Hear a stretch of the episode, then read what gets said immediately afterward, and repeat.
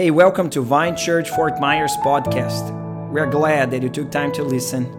We pray that the message of grace empowers you today. This morning, today is the second message in our series, Count Your Blessings. And I named this message as What Really Matters. Like that, that's uh, the name I gave to this message. What at the end will be counted. Because we want to count the blessings, but I want to teach you uh, what at the end of your life you're really going to look at back and, and say, that was worth it, that was meaningful, like it was really important to me.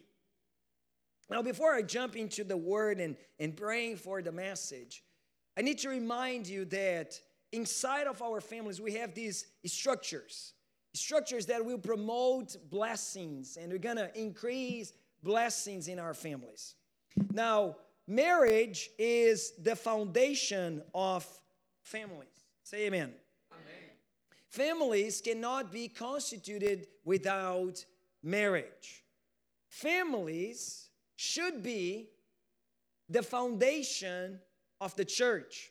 That's why in our church, here in Vine Church Fort Myers, we are pro family. We invest in our families. We persist on this subject. Next week, we also are going to have this awesome couples retreat because we intentionally want to invest in the families of this house. We know it is important because families are the basis for a strong church. Now, I know it is not like that right now, but while we could elect the right representatives, while we can, you know, vote for better law and structures of our society, a society that experiences real change has the church as its basis. And, and that's why strong marriages leads to strong families that leads to strong churches that should lead to strong societies. Yeah. And we see this disruption in society, believe me, starting all back into our marriages. And today I want to press onto that because I want to see the revival we are so much praying for. And I know that it will happen with miracles, with signs, with the supernatural moving, but definitely will happen when our marriages will be stronger. Like if our marriages will be more founded in the Word of God. Like when I speak about revival, I don't know what the image passes through your mind. Probably it's people, you know, getting up from their disease and blind receiving sight. Definitely, this is part of the revival, but a revival means a change of society that start all back into strong marriages. Close your eyes, bow your heads. Holy Spirit, we are entering in holy ground now, and we don't want to just uh, play around with emotions today. I want every brother and sister that came this morning with an expectation to be blessed and edified to receive this powerful, inerrant, infallible word of God that changes everything. Oh God, I pray that you use my words and the illustrations and the stories and somehow just to spark and, and, and stir some realities that needs to be marked and engraved in the hearts and the minds of every family represented in this place. So our hearts are open, our minds are open to receive from you today. In Jesus' name, once again, say amen and amen. Now, I, I married a young couple uh, a few weeks ago, for a few days ago, and they, they ran the race of engagement and they finally make their vows before family and friends and church. But just because you are married, it doesn't mean that the project is done. If you are married, you know that was maybe really hard for the, to get into the wedding day. A lot of expenses. You were starting life. You had to save money. You didn't even didn't know what saving money means until that day, right? There are some people engaged in the back laughing because like he never experienced or even realized the importance of saving money until now that he's going to the wedding day. But after you, you know, proclaim your I do's there in the altar, you find out that now it is a lifetime investment project. It is an ongoing investment project. And I'm not only speaking about money because money is the cheapest thing to invest. And we all know that in few more years, maybe, we don't know, maybe even months, money probably will disappear. Like people will put value in other things just because it's happening right now in front of our very eyes. Like we can see this happening. So, money, it's not necessarily the best investment. Actually, money is the easiest thing to give away. But there is a most valuable currency that your family and your marriage needs investment. Time is the most valuable currents. The most precious asset you have is your time. So, all the marketing companies, all the businesses, they are after your time. Time is the currency for successful marriage and family.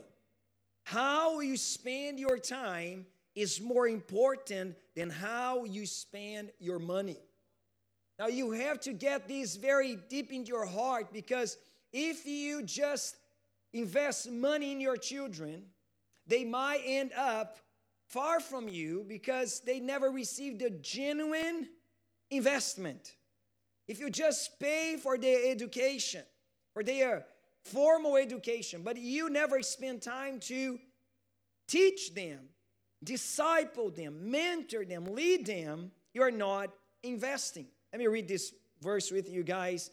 Ephesians chapter 5, verse 15 says, Look carefully then how you walk, not as unwise, but as wise. 16 says, Making the best use of the time because the days are evil. Let me hear a good amen here. You know this is true.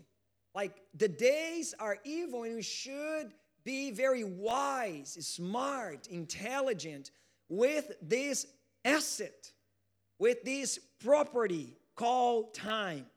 You should really put it in the safe bank that will profit you and multiply you and increase this value for you. Verse 17, therefore, do not be foolish, but understand what the will of the Lord is. And I can tell you what is the will of the Lord for you it is your family, it is your primary ministry. And in the end of the day, that it, that it is what will matter. It is your family. So, what really matter? So, have you ever been beside a person that is going to die? On the deathbed, everybody, I'm not telling some people, everybody speak just two important things that matters. Faith and family. There's no other subject. Now i have talked with people that were you know few days before dying. And all of them they don't remember their graduation diploma.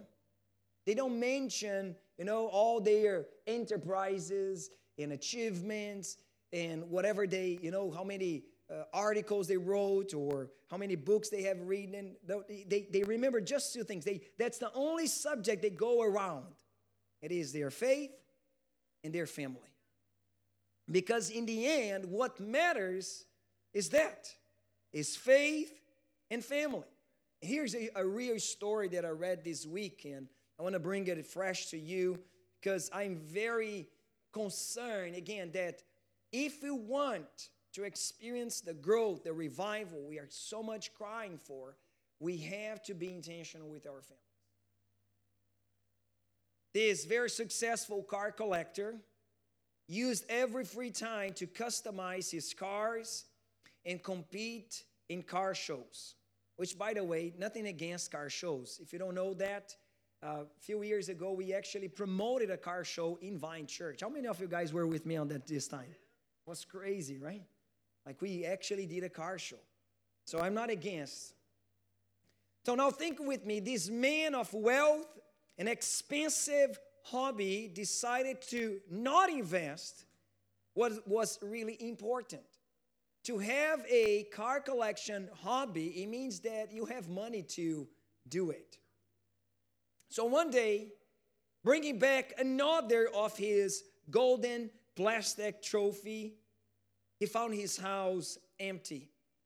His wife and his daughter left because they gave up on giving so many sights and alerts to him that they needed investment. So, in the void of his house, he looked to all these many trophies and found out that they were not memories of victories and vainglory, but actually monuments to hundreds of hours that he had stolen from his wife and his children. And he had given to pursuits that ended up not really mattering. So, with tears in his eyes, he got everything, put it in a trash bag, and he drove to the next dumpster and he started to throw each one of that victories, but then he realized monuments of defeat. And as he listened to the crashing of these trophies inside of the dumpster, he prayed his most honest prayer, asking God for another opportunity and repenting of the waste of his time that he did not invest in what matters the most. Unfortunately, the story doesn't end very nice because it took him more than three years to start the restoration of his family. So, on the deathbed, people always affirm that the most significant joys that they experience resulted not when they climbed the podium or they staged to receive their diploma, but was always related to relationships. Relationship with God, definitely, but a relationship with their spouses and family. Look, I was, I faced death in my family. And I remember when I was some of, I, I still have some glimpse of memories during the, you know, fresh moments of my grief in 2016. And I remember that in the collapse of my soul, uh, one of the crazy things I was doing was I was starting to call to people that uh, was important to me. It just affected my life. So I remember calling my aunt in Brazil, one that one aunt that was very responsible for my conversion, and um, and I just called her in the middle of the day, and she was so surprised and I didn't remember much what I said to her, but I remember in the other side of the line, she was crying. I called this beloved friend and disciple that I, I somehow influenced his life. And it's beautiful when you, you really live a discipleship, a genuine discipleship relationship, because it's, it is a two road, two-way road relationship. Like you, you are not only blessing and mentoring someone, but you are definitely affected by that relationship. I, that's why I'm so for discipleship, one on one mentorship. And I called Pastor Bruno, uh, this very dear friend of mine, and, and just call him just to say, Man, I love you so much. I remember the first class of seminarians here, some of them could call me, but later on I failed to call them. And just because they affected me so much, their relationship with me affected so much. And definitely, what matters is faith and family. Now, let, let's think a little bit about that because, again, if hobbies should be this place of entertainment, should be this cope mechanism that everybody needs once in a while, just to tr- take the pressure off our shoulders. It is not a problem to have a hobby that spends time. The problem is when your stress relief activity becomes an escape from your own family when it should be with your family. When even more dangerous is when you choose a practice or a cope mechanism that is sinful and leads to destructive habits that might, you know, just shatter from inside out your own family. And I'm here I'm talking about addictions and I'm talking about sinful practices that because you know you not necessarily drink or use drugs, but you use these escape routes, going you know with friends, and sometimes going into these chat online rooms that you know just living this parallel world. But the Bible asks us to develop hobbies with our own family. Actually, the Bible doesn't have any problem for us to have our stress relief moments, our cope mechanisms, because definitely there are so many bad news around us that we just want to escape once in a while.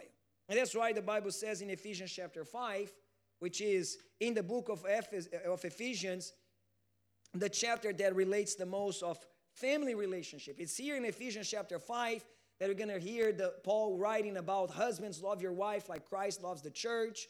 It's here that Paul we're going to speak about children being submissive to their parents. So in this chapter, he brings something very interesting. He says in verse 18, and do not get drunk with wine, for that is debauchery, but be filled with the Spirit, addressing one another in psalms and hymns, spiritual songs, singing and making melody. I love the fact that some of you guys cannot sing, but definitely can make some melody. And you know that, right? You know that. And probably your children knows that too. But that's okay. If you are at least and able to make some melody, just do it to the Lord with your heart. Giving thanks always and for everything to God the Father in the name of our Lord Jesus Christ, submitting to one another out of reverence for Christ. Do not get drunk with wine, with cope mechanisms, with stress relief ideas that will rob you from your family. So, the best hobbies should be inclusive, those that the whole family could enjoy and relax together. And when I say that, a lot of people immediately thinks, Pastor, but I don't have money to buy Universal Annual Pass. I don't have money to bring my kids every weekend to Disney World. But I'm telling you, you can have all the annual passes of the theme parks of Orlando, Florida, and you're still not investing in your family. Because it has to do with time and quality spent listening and talking and, and, and oh, telling the old stories again. Like this is the favorite hobby of my kids. They love to listen our old stories. Like they, they always ask me about how I grew up and how was my, you know, how I survived three siblings, being the youngest, you know, and how, you know, they see their crazy uncle now in my house and being just like he says, How did you survive in Chiulu? Like, how is it even, even possible? Said, I have my, you know, self-defense strategies. I love listening to these stories. So we need to develop some simple habit. It can be, again, just gathering together once a week to set up a jigsaw puzzle night or read together or set up a craft together or again just watch an entire series together and, and, and create you know moments that will uh, be remembered by them because you guys developed that thing together. Now, many parents, because we live in the Bible Belt of Florida, take it for granted that the kids will be embedded with Christianity automatically. Let me show you this research that I found a few months ago. This was made by One Hope. It's a, a missionary organization that preaches the gospel and brings this scripture to kids all around the world with the goal to plant churches. And they made a research all around the world, but here in America, and they found out that 51% of the teens bringing in 51%, not this one, there's another one with a cross in the middle. Uh, 51% of so, the so called teens in America is 50% here, but it's the, the actual number is 51. And when I say teens, mean 13 to 19. That's why teens.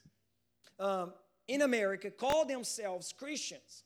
So they go to the church and somehow they, you know, follow their parents. They were, again, uh, immersed into the religious traditions and standards of America. They call themselves Christians, but when they start to make simple questions about what do you mean being Christian, they found out that only 8% Say after me 8%.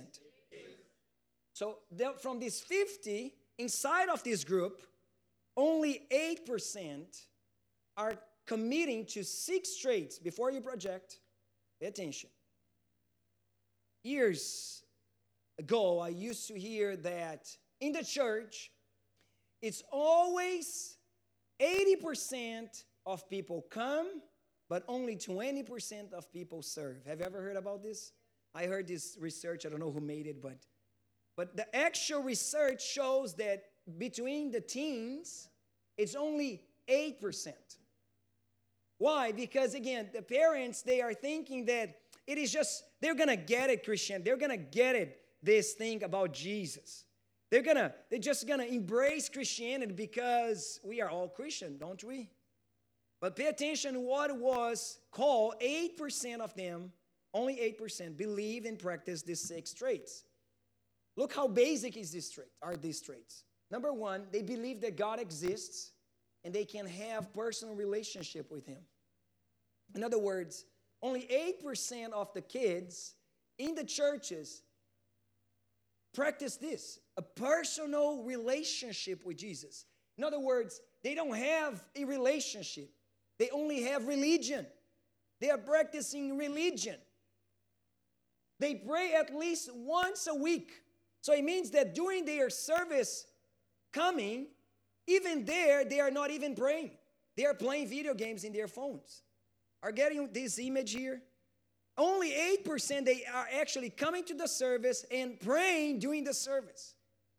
In this research, they found out that most of the kids, church folks, church kids, they are not even praying during the services and read their scripture once by themselves weekly. Look at that three other basic ones. They believe that Jesus is the Son of God. In other words, we have 50%, 51% of teens in America coming to church, but they actually don't believe that Jesus is the Son of God. They don't believe that. They don't have this faith. They don't have this genuine faith. Isn't that crazy? It says that only 8% believe that forgiveness of sin is only possible through faith in Jesus Christ. Why? Because they are probably practicing religion. Because in the religion concept, I have to make my way to heaven. But for only 8% of the so called teen, Christian teens in America, they understood the basics of the message of the gospel that is only through Jesus Christ. Believing in Him is not about my endeavors, my performance. I don't have to prove myself to anyone, to my friends in social media, even to my Christian fellows here. I am approved by the blood of Jesus before my God, and I believe that. Last one, they believe that the Bible is the Word of God. I, I was impressed, and that's why we see this again, this idea that a lot of parents take it for granted and, and they and they expect society, school, and sometimes the church to make this job of influencing their kids for good, to make the best use of the time. So uh, definitely, my mom was not intentional in investing, but she invested in me. I always say, share this story.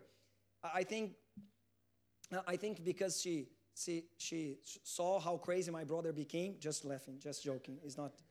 I, I think she saw me just having the desire for God, and she, you know, like slowly but surely, she always brought some new books for me. I remember reading when I was I think, 15 years old, a thick book written by the youth leader of Saddleback Church uh, about how to lead teens. And I was 15 years old. And I said, I just want to lead teens. And I was 15 years old. And uh, surely, when I was 16, I started my first life group and I started to lead my first life group.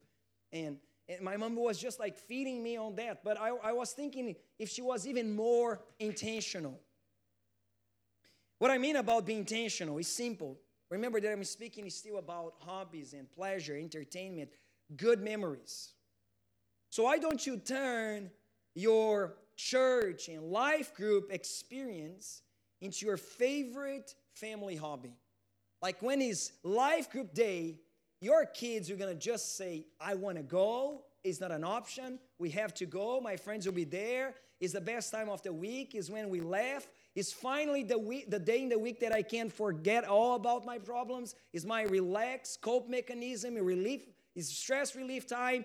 I just enjoy to be with these people and in the presence of God. Why don't you turn your life group day the best family hobby. Why don't you turn this time with the church, the time that your kids will remember the most? Like, it is the best day of the week because we always eat the best food on Sunday. Oh, I remember the time of going. Now, I was talking a few days ago with my cousin, and, and, and Adelie was telling me how her memories with sweets and joy and family gathering was related to uh, uh, trick and treat. And I said, why don't we convert that to God and to the things of the church and, and make, you know, remarkable memories in our kids related to the life of the church? Let's our kids expect service and life group days with expectation and joy. And many parents think that their children will have this personal experience with God without their intentionality in investing time, money. Honestly, driving your kids where you live to the church building, to the life group, I know it's not easy. I know it takes time. So, yesterday night, I had uh, these guest pastors visiting us from Atlanta. I have a bunch of demands going on here. I was afraid that Pastor Tully and his team will break down this building because it was packed. They were dancing, they were so hype, and they were on fire. I said, Man, I, should I leave? Should I not leave? Then I saw my kids and I saw some other teens, and I said, No, no, no. I'm gonna preach about that today, tomorrow, so it's better I fulfill what I'm gonna preach. So let's just, you know, go and eat some food together and, you know, build again. It can, it can be in that night that we're gonna have an opportunity to build that memory that will hold them on the evil day. Because the days are evil, Apostle Paul said. 2,000 years ago, we're evil, much more now, my friend. So I know that I can protect my kids with these memorable moments. If you're not intentional in investing time with your children in the presence of God, or if you cannot be with your children, and that's where I fit my mom here because sometimes she could not spend time with us, the children, but at least facilitate their experience with God. Don't be surprised when in their youth they will choose something more exciting in the world. Now, again, we know this, and, and it's not that every time it works. It doesn't mean this is a perfect formula, but on your side, you did all that you could to present and facilitate and widen the process, the path to know Jesus. Now, let me teach you what I do in my house and what I want to give you. Just two practical things that you can bring it with you and practice even today. Number one, pray with and for each other. Now, I, I, I love to talk with my kids, and sometimes we get in this you know, end of the road corner things that we don't know what to do, say, let's pray about it. That is just ask Jesus for this. Let me pray for you. Like, you don't know how to deal with this situation, with this bully in your school. Uh, let's pray about it. Uh, I don't know how to deal with this situation, financially speaking. Everybody, let's pray together about that. Like, we have this desire, this uh, dream vacation we're planning. We don't know how things are going to go. Let's pray about it. When we pray for one another, you build a bond that goes beyond feelings and romance. Inside marriage, inside family, it has to do with genuine love. So I pray with my wife, I pray for my wife. And again, it's not as religious as it sounds. So I thank God for her during the day. I ask God to change her in things that are bothering me. But because she's very perfect, usually God changes me during the process. Husbands in the house know exactly what I'm talking about. So God just say, no, no, no, I just going to develop a little bit more patience on you. You just need to be more loving to your wife. Like, I won't change her. She's perfect. I say, I agree, God, she's perfect. sorry for sorry for my demands. James chapter 4, verse 8 says, Draw near to God and he will draw near to you. Cleanse your hands, you sinners, and purify your hearts, you double minded. It's harsh, but it's so true. But let's keep it just part A of the verse. You all know this illustration of the triangle. We have the spouse on one side, the spouse on the other side, and we have God in the highest place of the house. As we head toward God, placing Jesus in the highest place of our relationship, definitely we're gonna draw near to one another. So this is this is simple but so powerful. So when couples understand the importance of prayer, they get closer to one another. So, and I want to get closer to my wife. I want to get closer to my kids. It can be right before sleeping. It's just like remind yourself about this amazing person. God allowed you to live a life together. And as you look to all the blessings and the favor and the things that happen because of this person besides you on bed, you're gonna be grateful. And I'm telling you, on the other day, whatever was the grief, the fights, the disagreement, you won't have that problem anymore. Get, it, get, get your eyes on me. So, the truth to be said is that some people come to me and say, Pastor, but I'm very busy to pray. Let me answer you in a different way. That's, that's the problem. You are not getting the perspective. Actually, you are very busy to not pray. If you're really busy, understand the importance of pray. Bring it back to this, this simple practice. Take time to pray together. In front of your kids, before the meal, but be genuine, be authentic. This is the second one, but let's read Matthew chapter 18, 19. Again, I say to you, if two of you agree on earth about anything, everybody says anything. Now, this is so good because it's so broad. Anything they ask, it will be done for them by my Father in heaven. Next verse, for where two or three are gathered in my name, there am I among them. So it's perfect because the context for this to happen is inside your family. You can ask anything in the name of the Lord Jesus, and Jesus Himself, you're gonna roll his sleeves and gonna say, I'm gonna make it because they ask in my name. And I have to well represent my name because they're asking and they believe together and they are agreeing on earth, we're gonna be a reality in that family. Now, the problem is that a lot of couples they fight each other and they cannot stand together in one goal.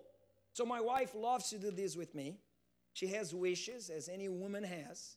And let me teach you, man, maybe you never heard that, but most of you guys already knows, but pay attention for you newlyweds in the house, and I have a bunch of them here. When you're you're driving by this nice, beautiful neighborhood, and your wife just sighed out loud, look that beautiful house. I wish, and just, just sighed out loud. In the beginning of my marriage, I felt such a loser. You know, I just said, like, we are living in this one bedroom apartment, you know, like the, the bus station is in front of this place. I barely can sleep, you know. I'm always irritated because I, you know, anyways. And she, you know, say that to me. Is she like, what does she intend to say that to me. Like she knows our financial and start to be all like this cloudy, you know, things in my heart, in my mind, and I start to be, you know, uh, mad at her and, and, and, you know, resentful. Then I realized that was just a sight. Then I learned that was just like a wish, a desire, a dream, a out loud thought that she brought up. And she was not charging me, she was not making any pressure, she just desired. But my wife pressed a little bit stronger. She says, I just wish. And she turns to me, Amen, brother. and now, now she's pretty much asking for the agreement. Because she's saying, she genuinely believe in Matthew that says if two or more agrees of everything, anything on earth will be done to them. So, isn't that true or not? It is true. Like she's here, she's my witness. I cannot lie. Yeah, and I have to say that she's definitely the favorite of God because she wishes and she forces me to agree. and I agree. Woe to me if not agree. And it, God always bring it to pass because He's faithful to His word. So it can be as simple as this inside family joke that you guys are gonna bring and it become a habit inside of your house. And believe it or not, now the boys are doing that to me. Sometimes. but they, amen, brother. If, no, come on, dude, you don't speak with me like that. They are here as well to witness that is true. Mark chapter 3, verse 25. If a house is divided against itself, that house will not be able to stand. Now, I definitely took this verse completely out of context. But if you have the curiosity to put it back this verse in your Bible context, you're going to see that Jesus is speaking about hell and it's about how hell cannot prevail against the church. Now, it's important just to get the context because some families are not families anymore. They are just a pre a pre-experience of hell because they're so divided, they're so selfishness, they are so selfish, they're so individualistic that it is pretty much living hell on earth. But the text itself still have powerful truth. It says that a house divided against itself will not stand. So, if this is true, we should develop intentionality toward one another in agreeing together. And we have to remember that our kids have their eyes on us. Our children need to, the security of our love for one another in order to believe that family is still worth fight for. And that's why, unfortunately, some middle-aged couples come to this season in their lives and they, you know, try their individual projects with their kids. And they snooze, they press the snooze button in their marriage. And let's let's talk about marriage, intimacy. Let's talk about harmony and communication. Let's develop our our accountability and transparency, transparency after kids go to college. Until then, when they are born, until they go to college, we are not living marriage. Let's talk about marriage after they leave the nest. And that's the problem. They leave the nest, and you leave, and you are left with an empty marriage. So you have an empty nest and an empty marriage, and now you are sleeping with this weird stranger every night that you, in the past 14, 15, 17 years, you lost the sight of the love. Number two, authentic love will remain. So the number one is just pray together. Number two, authentic love will remain. And I'll close my message with this thought with you guys. Our kids don't expect perfection, but they expect authenticity. I, I, I say this because, again, there's so much fake, false reality out there. And after a couple of minutes is spending in social media, you see how much fake and ungenuine, ungenuine, and, and, and give me words, hollow, empty, shallow personalities are out there. It's like I just said, it's just superficial relationships. But when we prove our families, our kids, that our love is genuine, our kids we're gonna notice, our kids will believe that family it's worth it fight for. I'm gonna press into this verse that I read last week. First John chapter 1, verse 7. Look what this verse says. Maybe some of you guys missed this point last week, but I want to emphasize a little bit more. But if we walk in the light, as Jesus is in the light, we have fellowship with one another. And the blood of Jesus, his son, cleanses us from all sin. If we say we have no sin, we deceive ourselves, and the truth is not in us. Now, our kids are not expecting perfection because more than anybody else, they see our sins. They see our mistakes. They see our flaws. But they're expecting authenticity. Is this genuine? Is this love real? The Bible challenges us to walk in the light as Jesus is in the light. But I don't want to expose myself, Pastor. As closer as I get to the light, more flaws and failures I'll notice in my hand. And I don't want people notice my failures because right now I have to keep the appearance. It's weird, right? I'm speaking about that and I barely can sneeze before you right now because we have to keep the appearance. Isn't that weird?